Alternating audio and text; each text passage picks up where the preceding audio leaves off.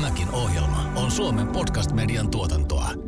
Tässä jaksossa. Yksi, yksi näistä tärkeistä tulevaisuusjutuista meillä, meillä erityisesti näkyy tällä hetkellä, että kun me ollaan aloitettu tosiaan aika lailla scratchista silloin neljä vuotta sitten, nyt ollaan jo aika pitkällä, niin, niin, niin nyt pyritään pääsemään siihen, että ei meidän 30 data scientistia, 30 plus data scientistia voi tehdä kaikkea tätä tekoälykehitystä, kaikkea sitä analytiikkaa, edistynyttä analytiikkaa, vaan meidän pitää saada citizen data scientisteja, meidän pitää saada laajemmat muskelit, meidän pitää saada meidän organisaatio valjastettua edistyneen analytiikan tekemiseen. Tekoäly nyt podcast. Ohjelman juontavat tekoälykirjailija Antti Merilehto ja Accenturen Karoliina Haagman, joka on datan, tekoälyn ja teknologia-innovaatioiden johtaja Pohjoismaissa. Tässä jaksossa vieraana on OP-ryhmän Chief Data Officer Sameli Mäenpää. Ohjelma on tehty yhteistyössä teknologiayhtiö Accenturen kanssa. Te olette Sameli tehnyt voi sanoa, että melko paljon omassa Kyllä. viitekehyksessänne ja referenssiryhmässä tekoälyyn liittyvää kehitystä. Minkälaisia kokemuksia ja oppia sä voisit jakaa meidän kuulijoille? No nekin, jotka ei ole mennyt niin hyvin, niin mä tekisin melkein uudelleen sen takia, että tuota, niistä sai hyvää, hyvää oppia. Mutta mä lähtisin niinku siitä, että, että jos lähtee tälle, tälle matka on ehkä tällainen kliseinen termi, mutta kuitenkin tällaiselle tekoälymatkalle, niin, niin täytyy olla se, niin se johdon tuki ihan niin kuin alusta lähtien. sekin oli niin kuin ensimmäisiä asioita, mä tulin neljä puoli vuotta sitten OPlle, niin ensimmäisiä asioita oli se, että niin kuin johdon ja pääjohtajan ja niin kuin johtokunnan tuki täytyy olla, että muuten, muuten se ei kannata, se jää sinne kokeilulle. Et paljon puhutaan sitten, lähtekää kokeilemaan ihan hyvä. Ja siis se on tosi tärkeä se ensimmäinen askel kokeilla. Mutta se, että et, et jos ei sulla sitä johdon tukea, niin se yleensä niin kuin hyytyy aika nopeasti, koska ne kokeilut ei ole yleensä niitä, josta tulee kassaa. Ja, ja, ja johto ajattelee kassaa ja silloin sun pitää niin kuin pystyä saamaan se roadmappi, vähän niin kuin sellainen niin kuin tämä konseptuaalinen roadmappi niin kuin johdon, johdon päihin, että okei, että nämä vie seuraavaan, jotka vie seuraavaan.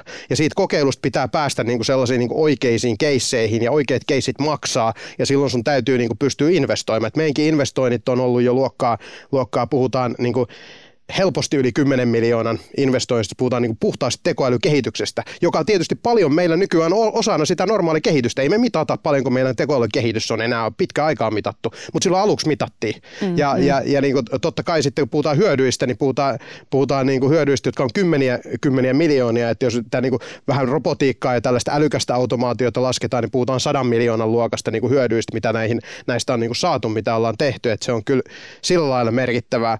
Mutta tota, mikä on onnistunut, mikä ei ole onnistunut, niin mitä enemmän regulaatiota jossain asiassa on, sitä vaikeampaa se on saada onnistumaan. Et se on tällainen niin perussääntö, joka ei yllätä ketään, mutta se pitää paikkaansa kuitenkin, että ne keissit, joissa on niin selkeästi, että tässä ei ole niin regulaatioesteitä, niin ne menee niin helpommin läpi. Ne, joissa on regulaatioesteitä, niin ne kaatuu helposti niin sisäiseen itse asiassa tällaiseen niin riski, riskiperusteiseen ajatteluun ja, ja siihen, että et, et, et tulkitaan niin kuin regulaatioita kohtalaisen tiukasti. Me, me tietysti me, me ollaan niin kuin vastuullinen yhteiskunnallinen toimija ja me, me ei sillä lailla niin kuin lähdetä sitä harmaata aluetta juuri, juuri katselemaan, että et, et jos, jos siinä on niin kuin selkeä riski, niin, niin OP-ryhmä ei, ei, ei sellaisia, sellaisia yleensä lähde tekemään. Miten muuten tähän on pakko kysyä, että teettekö te kehitystä kuinka paljon pilvessä ja kuinka paljon on-prem, mitä liittyy tekoälyratkaisuihin?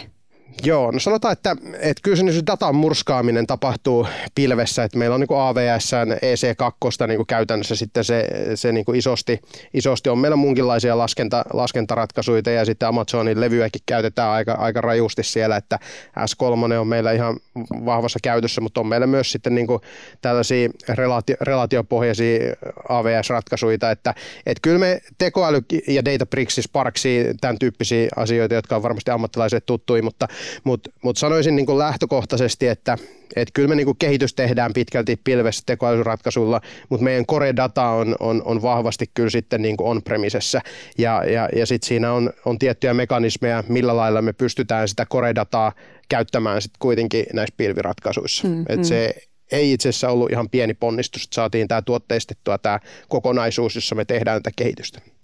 Ja periaatteessa datahan pystyy kuitenkin kouluttamaan eri paikassa, vaikka sitä sitten käytettäisikin on puolella. Juuri näin. Ja silleen kun sanoin, että tuo iso investointi, niin haluan vielä sen verran sanoa rohkaisuna kaikille, ihan kaikille, että ei, ei vaan suuryrityksille, että, että mun mielestä pilvipalvelut on hienosti demokratisoinut niin kuin tekoälyn käyttöön, että, että sä voit niin kuin Amazonista vetää pannut, otat siihen jonkun, jonkun niin kuin työ, työkalun, en, en sano mitään erityistä työkalua, mutta niitä on paljon, jonkun työkalun ja sen jälkeen lähdet tekemään ja se investoinnista puhutaan niin kuin tuhansista euroista, millä sä pääset alkuun, että et tota, ei, ei, ei todellakaan tarvitse laittaa miljoonaa siihen, että tuotteista ei jonkun ympäristön, että ne, ne johtuu enemmän siitä, että et, et pankkitoimialalla on valtavasti byrokratiaa, sääntelyä ja sitten kun on iso, iso ympäristö, iso toimija, niin, niin siihen, siihen tarvii aika paljon tuotteistosta ja silloin, silloin palaa rahaa, mutta rohkaisuna kaikille, että ihan oikeasti tekoälykehitykseen pääsee kiinni yhdellä osaavalla ihmisellä, puolikkaita ihmisiä ei valitettavasti voi yleensä saa, mutta yhdellä osaavalla ihmisellä ja,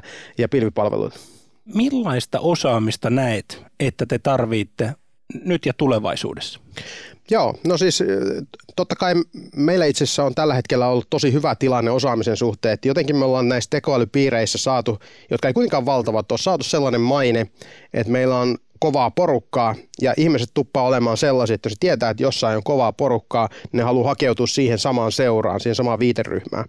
Ja, ja, ja tuota, sitä kautta, sitä kautta kun, kun monet kollegat sanoo, että, että todella todella vaikea saada data scientisteja ja osaajia, niin mä en, ole, mä en niin kuin vali, tai vali onneksi vois, voi niin kuin yhtyä siihen, että meillä on kyllä saatu, saatu tosi hyvin ja myös ulkomailtakin houkuteltuu kyllä niin kuin kovi, kovia osaajia, mutta se, että minkälaista, niin, niin se on, sekin on, se on kyllä se mielenkiintoisin juttu, että ei ole kahta samanlaista profiilia et se on niin monenlaisilla taustoilla. Jotkut on laserfyysikkoja ja jotkut on tota, tota, sit niinku kaupallisella taustalla. Totta kai se matemaattisuus korostuu, niinku jos puhutaan tästä, mutta että mä, mä näen, että totta kai se koodari, niinku innovatiivinen, nälkäinen ja, ja tota, eteenpäin menevä koodari, niin kyllä, kyllä, niin kuin, kyllä tämä homma hoituu. Et mä sanon, että se on asenteesta kiinni ja totta kai myös siitä kyvykkyydestä. Mutta sitten ehkä pakko kommentoida myös sen verran, että, että tälleen teknisestä näkökulmasta, kun sulla on mielekästä, kiinnostavaa teknistä tekemistä mm. ja sulla on hyvät ihmiset ympärillä,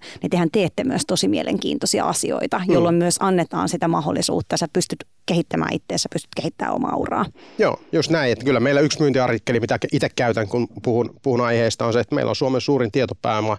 Me tiedetään enemmän, enemmän tuota sen datan kautta suomalaisesta ja suomalaisesta yhteiskunnasta kuin käytännössä kukaan. Ja sen on varannut, että valtio voi vielä vähän enemmän tietää, mutta ne tietää enemmän ehkä semmoisia tosi niin kuin sensitiivistä basic-asioita. Me tiedetään taas enemmän ehkä sellaisia yleisiä asioita. Mutta tuohon, mitä sanoit, että, että te olette siitä, siitä onnekkaassa asemassa, että saatte osaajia, niin mulla tulee heti mieleen kaksi asiaa. Teillä on hyvä brändi, te olette tunnettu, ja jos mennään sitten vielä sinne tekoäly, datayhteisöön, te olette ollut aktiivinen toimija, te olette mm. ottanut siellä, käynyt sitä keskustelua, tuonut eettiset periaatteet, muut ensimmäisten Kyllä. joukossa, niin tavallaan tämä on ehkä meidän kuulijoillekin sellainen oppi, että, että tavallaan kyse ei ole yksinomaan siitä, mikä on se ongelma, vaan mitä ihmiset haluttaisiin rekrytoida ratkaisemaan. Totta kai se, että se on, on paljon dataa ja on mielenkiintoisia ongelmia, se on yksi, mutta myöskin, että mikä on sen yrityksen maine mm. ja se, että miten näyttäytyy siinä yhteisössä toimijana, mm, ei mm. pelkästään mm. silloin, kun se rekrykamppis on päällä. Mm, ja sitten semmoinen, mikä musta samanlaisuus tulee tosi hyvin läpi, on tavallaan into ja drive ja sellainen omistajuus, että sitä niin kuin tehdään teillä tosissaan. Joo, ja intohimolla, että kyllä mä, kyllä mä uskon, että se on nimenomaan se juttu, että me ei ole kovin systemaattisesti lähdetty rakentaa ehkä tuollaista niin kuin brändiä, sanotaan niin kuin datatekoälypuolella, vaan enemmän se, enemmän se on just siinä, että kun me, me rakastetaan tätä hommaa, niin, niin se lähtee niin kuin siitä, siitä, ja niin kuin meillä, meillä on niin kuin paljon sellaisia ihmisiä, sanoisin, että ei ole sellaista kuukautta, että joku meidän tästä niin kuin finanssiäly tai sitten allekirjoittanut ei olisi puhumassa jossain, äh, jossain niin kuin julkisessa foorumissa aiheesta ja se kertoo, kertoo just siitä ja, ja hienoa huomata, että se on myös lailla rintamalla, että se ei ole vain minä ja vaikka meidän tekoälypraktiikan vetäjä Antti Myllymäki, vaan, vaan siellä on niin kuin muitakin ja data scientisteja ja, ja product ownereita sun muita, jotka käy puhumassa samasta aiheesta. Mm. Ja se on ehkä sellainen, että kun itse kanssa tai kun työskentelee uusimpien teknologioiden kanssa, niin se minkä huomaa on, että teknologioita ihan valtavasti ja mm. niitä asioita, mitä voi tehdä, on tekemättä vielä ihan mieletön määrä. Niin Kyllä. on niin monta aluetta, mitä sä voit alkaa syventämään ja olemaan siinä oikeastaan aika lailla uniikki. Kyllä, just, just samaa mieltä, kyllä juuri näin se on. Sameli mainitsit siitä, että, että teillä on ensinnäkin paljon dataa mm-hmm. ja te olette tehnyt paljon kehittämistä ja teette kehittämistä pilvessä. Kyllä. Ja mm, meille monelle on tuttu tämä EUn asettamat säädökset ja Schrems esimerkiksi, jossa, jotka sitten rajoittaa tätä henkilödatan käsittelyä Juuri erityisesti. Miten te OPlla tätä hanskaatte? No sanotaan, että, että jos Remsistä aloittaa vaikka Rems 2, niin, niin, niin tilanne on kyllä pitkälti se, että, että jos se tulee voimaan sellaisenaan, ja ihan oikeasti, jos se tulkinta tulisi olemaan sellainen, että, että niin kuin ei, ei, ei voi käytännössä mitään dataa olla, niin kuin voisi sanoa, pitkälti niin kuin käytännön tasolla Suomen ulkopuolella ja ei voi käyttää käytännössä palveluita, niin kyllähän se, niin kuin, kyllähän se iskisi aivan, aivan rajulla tavalla sanotaan Suomen ja Euroopan, Euroopan unionin tekemiseen ja, ja, ja, ja se olisi niin kuin lähes, lähes niin kuin suonen isku siihen, että minkälainen etulyöntiasema Kiinalla ja Jenkeillä tulisi olemaan kaikessa dataan liittyvässä kehityksessä, joka tarkoittaa nykyään kaikessa kehittämisessä, joka, joka, joka on niin aivan, aivan käsittämätöntä, että et, et, et jos se tollaisenaan tulisi voimaan, niin se, se on, se on kyllä niin ranteet auki tyyppinen tilanne.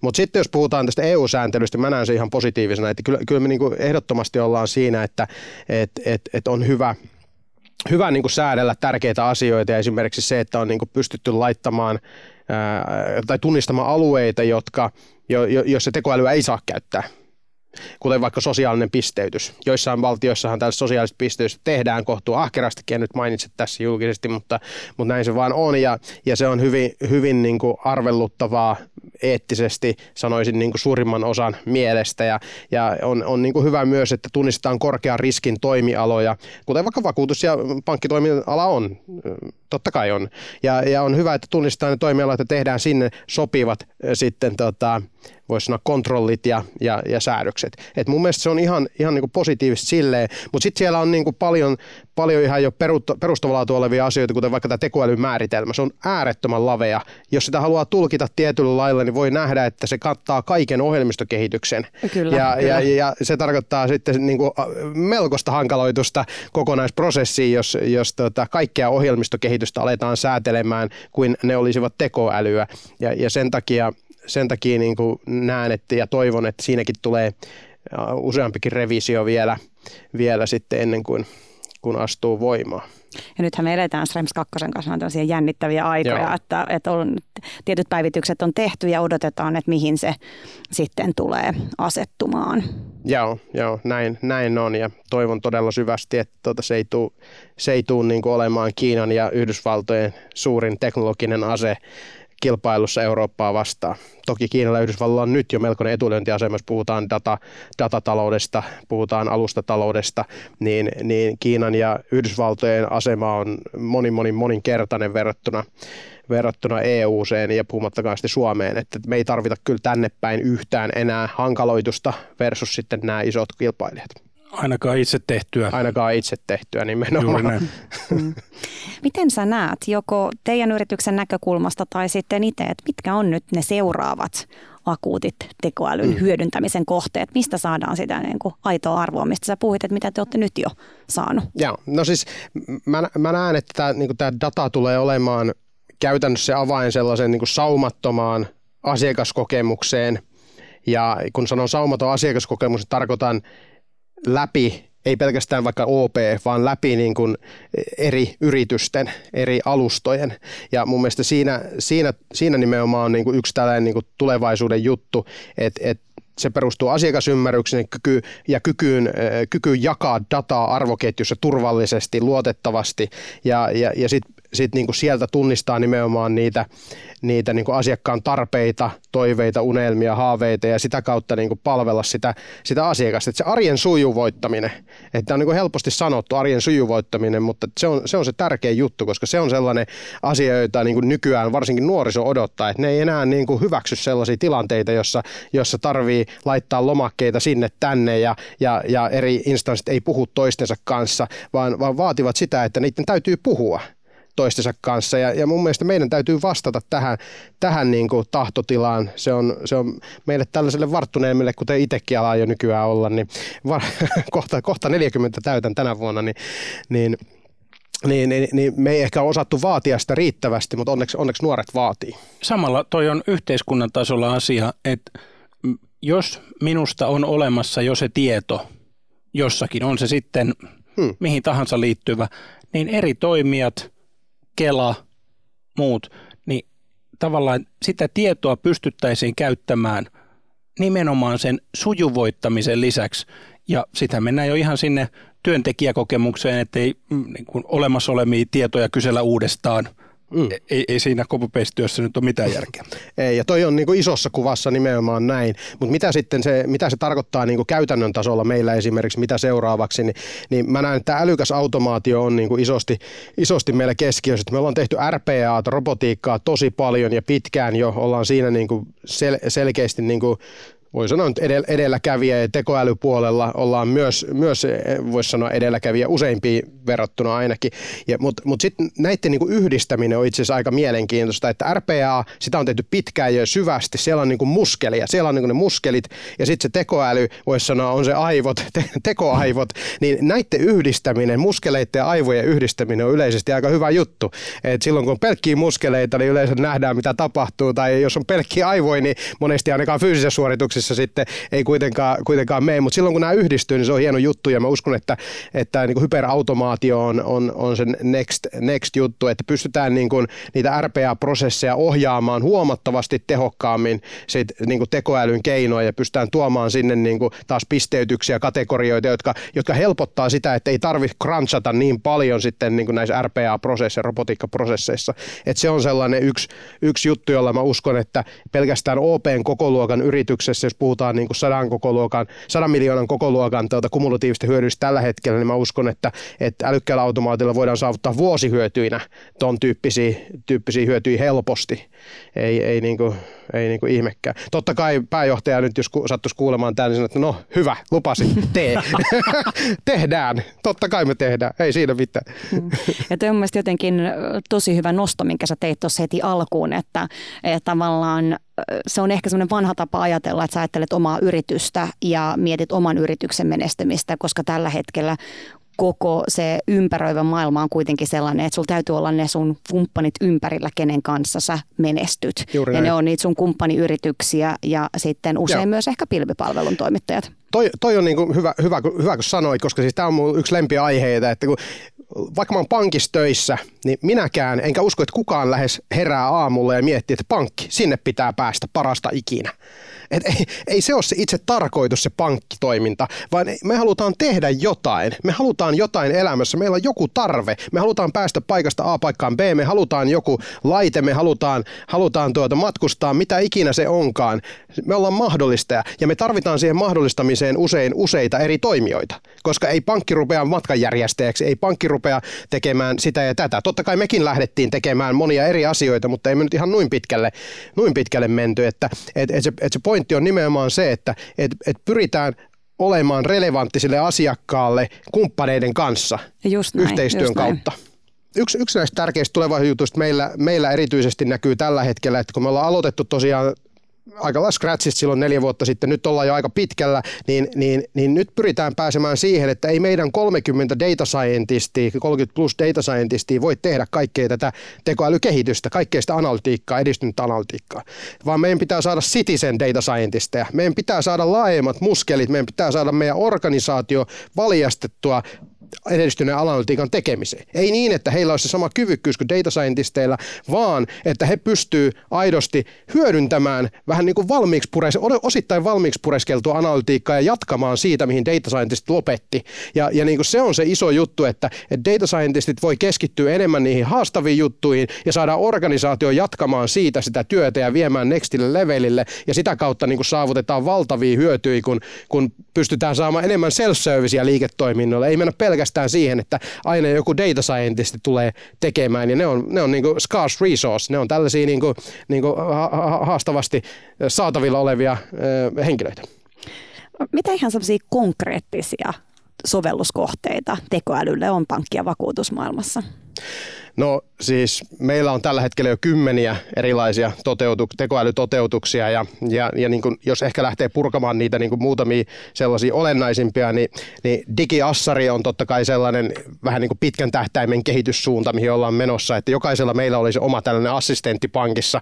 Tällä hetkellä sen ensimmäiset ilmentymät jo pari vuotta sitten on ollut chatbotteja, mutta sitten ollaan lähdetty kehittämään enemmän sitä assistenttisuuntaan niin, että siinä on oikeita toiminnallisuuksia. Esimerkiksi sä pystyt jotain maksujen statuksia sieltä katsoa, sä pystyt erilaisia vahvistuksia tekemään, pystyt vaihtamaan vaikkapa tulevaisuudessa sitten jotain kortin erilaisia rajoituksia, limittejä, pystyt, pystyt tota, suorittamaan transaktioita sitä kautta, siirtämään ehkä rahaakin jossain vaiheessa tätä kautta vaikkapa puheohjauksella, mutta, mutta, mutta totta kai osa näistä on lähempänä, osa on kauempana roadmapilla, että, että tämä niin digiassari on yksi kokonaisuus, joka, joka niin tulevaisuudessa on niin yksi tosi tärkeä. Joo, ja mun mielestä nyt kun mä annan sun jatkaa vielä sun listaa, mä tiedän, että siellä on paljon mielenkiintoista asiaa, mutta tuohon niin virtuaaliassistentteihin, niin tämäkin on, että kun niistä puhutaan, on paljon chatbotteja, jotka ehkä sitten osa antaa vaan sen automaattisen vastauksen. Mm. Ja sitten on näitä keskustelussa oppivia virtuaaliassistentteja, jotka voi käydä sun kanssa keskustelua ja oppia niistä keskusteluista, mitä,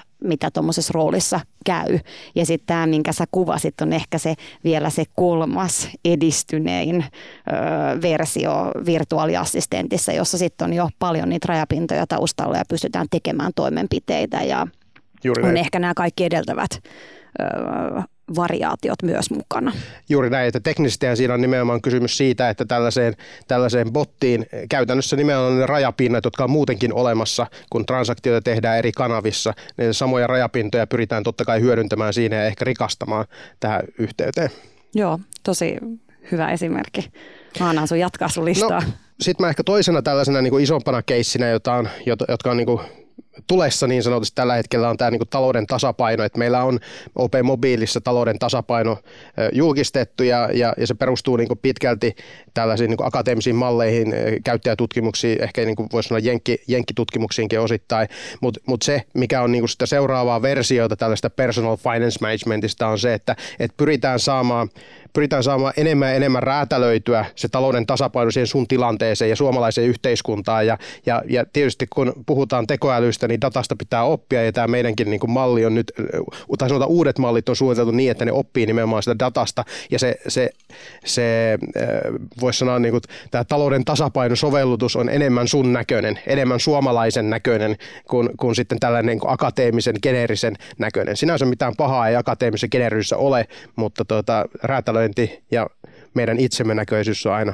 kuningas. Ja mulle tulee mieleen, kun puhutaan taloudesta, niin toi on varmasti semmoinen asia, että on helppo saada se koneelta feedbacki siihen, miten mä sijoitun, oma ikä, tausta, minkä verran mä haluan jakaa. No tietysti minä nyt pääasiassa jaan kaiken, että mä pystyn ymmärtämään, miten hyvin palvelut pystyy toimimaan. Tämä on ehkä tämmöinen tekkihedin lähestyminen. Mm. Niin, että tavallaan jos mä miettisin nuorta itseäni, niin asun Töölössä, opiskelen silloin Helsingin yliopistossa, niin miten, miten mun kulutus, säästäminen, tulot suhteutuu mun kaltaisiin ihmisiin, joka sitten taas antaa, että tämä on vähän sama kuin vaikka sykevälivaihtelu. Että sun sykevälivaihtelu on 62. Aha, no onko se hyvä vai paha? Niin tavallaan se, että sieltä saisi vasteen muutakin kuin se perinteisin, niin mun mielestä on aika nerokas. Joo, siis toi, toi on itse asiassa koskettaa myös niin kuin vahvasti tätä niin kuin segmentointia. Että okei, että tuo talouden tasapaino, niin siinä paljon niin kuin on kysymys kategorisoinnista, niin kuin tilitapahtumia kategorisoidaan, sulle kerrotaan lisää informaatiota, miten sä kulutat ja sitten ehkä, ehkä niin kuin tietyllä lailla voidaan sitten antaa informaatiota, että miten sun kannattaisi, kannattaisi esimerkiksi sijoittaa niin kuin säästämiseen liittyviä tällaisia asioita, liittää siihen, jota siinä nyt ei vielä, vielä ole, mutta niin kuin tulevaisuuden roadmapilla. Totta kai sitten täytyy kunnioittaa sitä, että kaikki ihmiset ei halua, että, että heitä neuvotaan. Ja, ja totta kai nämä on kaikki niin opt-out, opt-in tyyppisiä juttuja, että ei, ei, ei mitään niin tuputeta tällä Mutta sitten jos ajattelee jotain segmentointia, mitä tietyllä lailla koskee, että et, et minkälaisia minkälaisia muita ihmisiä, jotka on samankaltaisia, niin se on itse asiassa tosi tärkeä niin kuin tämä niin kuin tekoälyn teema, koska jos ajattelee sitä, että perinteisesti on ollut niin kuin näitä private, platinum, goldi, niin edespäin ja niin edespäin, pronssia kukaan ei halua olla, niin sellaistakaan tasoa ei yleensä ole, mutta, mutta, mutta erilaisia tasoja ja ajatella, että on niin kuin viisi segmenttiä vaikka siinä, niin, mutta, mutta sitten kun ruvetaan niin kuin miettiä sitä, että mihin päästään, kun dataa ruvetaan oikeasti kaivamaan, niin voidaan päästä niin kuin mikrosegmentoinnista niin segment of one. Okei, segment of one ei ehkä ole niin kuin nyt välttämättä monissa paikoissa edes tarpeellista, mutta kun päästään siihen, että, että on niin kuin riittävän pieni se viiteryhmä, niin se alkaa kiinnostaa ihmistä. Se ei ole enää niin kuin miljoonan ihmisen viiteryhmä, vaan se on vaikka muutaman kymmenen tai sadan tai tuhannenkin ihmisen viiteryhmä, niin se kiinnostaa ihmistä, koska me halutaan samaistua. Me ollaan lauma ihmisiä ja me halutaan samaistua, tai lauma eläimiä ja halutaan samaistua tuota, muihin, muihin lauman jäseniin. Ja sitä kautta niin on tosi tärkeää, että kun ymmärretään ne, niin ne tarpeet ja, ja haaveet, unelmat, toiveet, niin, niin mä niin uskon, että se, se next leveli käytännössä on se, että joo, tarpeita on jo ymmärretty jonkun aikaa. Ja jos on yhtään niin kuin tehnyt tällaista niin datalouhin tai tekoälyyn, tarpeita on ymmärretty, mutta toiveet ja haaveet, unelmat, ne on se seuraava, ne on se, niin kuin se seuraava customer wow, että et, et niin kuin pystytään tuottamaan, är, sanotaan, pystytään tukemaan asiakasta niissä asioissa, jotka ei ole vielä edes tapahtuneet. Ja si, silloin ollaan niin kuin jännän äärellä ja silloin ollaan niin kuin siinä wow äärellä ja sen mä uskon, että se on niin kuin se tietynlaisen next leveli, le- leveliä äh, juttu. Sitten niin ehkä tämmöinen kolmas tosi mielenkiintoinen keissi on niin tämä niin hinta-arviotyökalu, asuntojen hinta-arviotyökalu, joka, joka niin lähti siitä, että totta kai me haluttiin, haluttiin niin ymmärtää ja tuoda niin kuin vaikka meidän kiinteistövälitysbisneksen käyttöön tällainen niin kuin ihan vaan asunnon hinta-arviotyökalu. Se on niin kuin hyvin ymmärrettävä. Se mikä siinä oli tosi mielenkiintoista, että seurausvaiheessa huomattiin, että, että hetkinen, tämähän ei ole pelkästään niin kiinteistö, kiinteistövälitysasia, vaan itse asiassa tällähän voi arvioida meidän vakuuskantaa. Mikä pankkibisneksessä on tärkeämpää kuin vakuuskanta? Puhutaan, nyt puhutaan niin kuin 6-70 miljardin vakuuskannasta. Miettikää prosenttienkin niin kuin optimointeja siellä. Ja, ja niin kuin huomattiin, huomattiin niin kuin monessa muussakin itse asiassa tekoälysovelluksessa huomattu, että, että se alkuperäinen käyttötarkoitus ei ole välttämättä ainoa käyttötarkoitus, vaan samoin malleja voi soveltaa niin kuin moneen eri osaan sitä liiketoimintaa. Ja tämä oli niin kuin hieno juttu. Mutta se, se uusi niin kuin kolmas revisio tietyllä lailla tästä on itse asiassa, voisi sanoa, mahdollisesti vieläkin hienompi. Eli, eli, eli käytännössä niin kuin mikä on asunnon tuleva arvo. Ja se on se malli, mikä me ollaan nyt, nyt niin kuin tehty. Se ei valitettavasti ole sellainen malli, jota me jaetaan niin kuin ulospäin, koska me nähdään, että se on itse asiassa meille kilpailuetua, että me tiedetään eri alueilla ja ymmärretään eri alueilla, miten asuntojen hinnat tulee kehittymään, ei pelkästään miten ne kehittyy. Ja siinä, siinä on niin kuin yksi sellainen tekoälymalli, joka on ehkä meidän monimutkaisimpia malleja. Ja en sano, että aina monimutkainen malli on paras malli, mutta tämä nyt sattuu olemaan hyvin monimutkainen malli ja hyvin, hyvin monikerroksinen neuroverkkototeutus. Ja, ja, ja, ja, ja, ja myös niin kuin mielenkiintoinen siitä näkökulmasta, että tämä on kysymys, jota me paljon pohditaan yhteiskunnallisesti. Paljonko pihtiputaalla maksaa asunto tulevaisuudessa? Paljonko se maksaa Kajaanissa? Paljonko se maksaa Rovaniemellä? Miten asuntojen hinnat tulee kehittymään?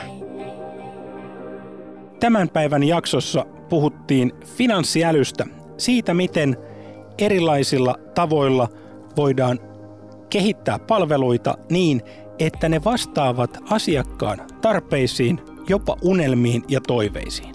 Tärkeä nosto oli myös se, että johto ajattelee kassaa, joten johdon tuki on tärkeä niin, että tekoälykokeiluista päästään niihin aitoihin arvoa tuottaviin ratkaisuihin. Tämä on Tekoäly nyt podcast. Kiitos, että olit mukana. Seuraa meitä Spotifyssa tai tilaa ja arvostele Apple Podcastissa, niin kuulet uudet jaksot ensimmäisten joukossa. Moi moi! Tekoäly nyt.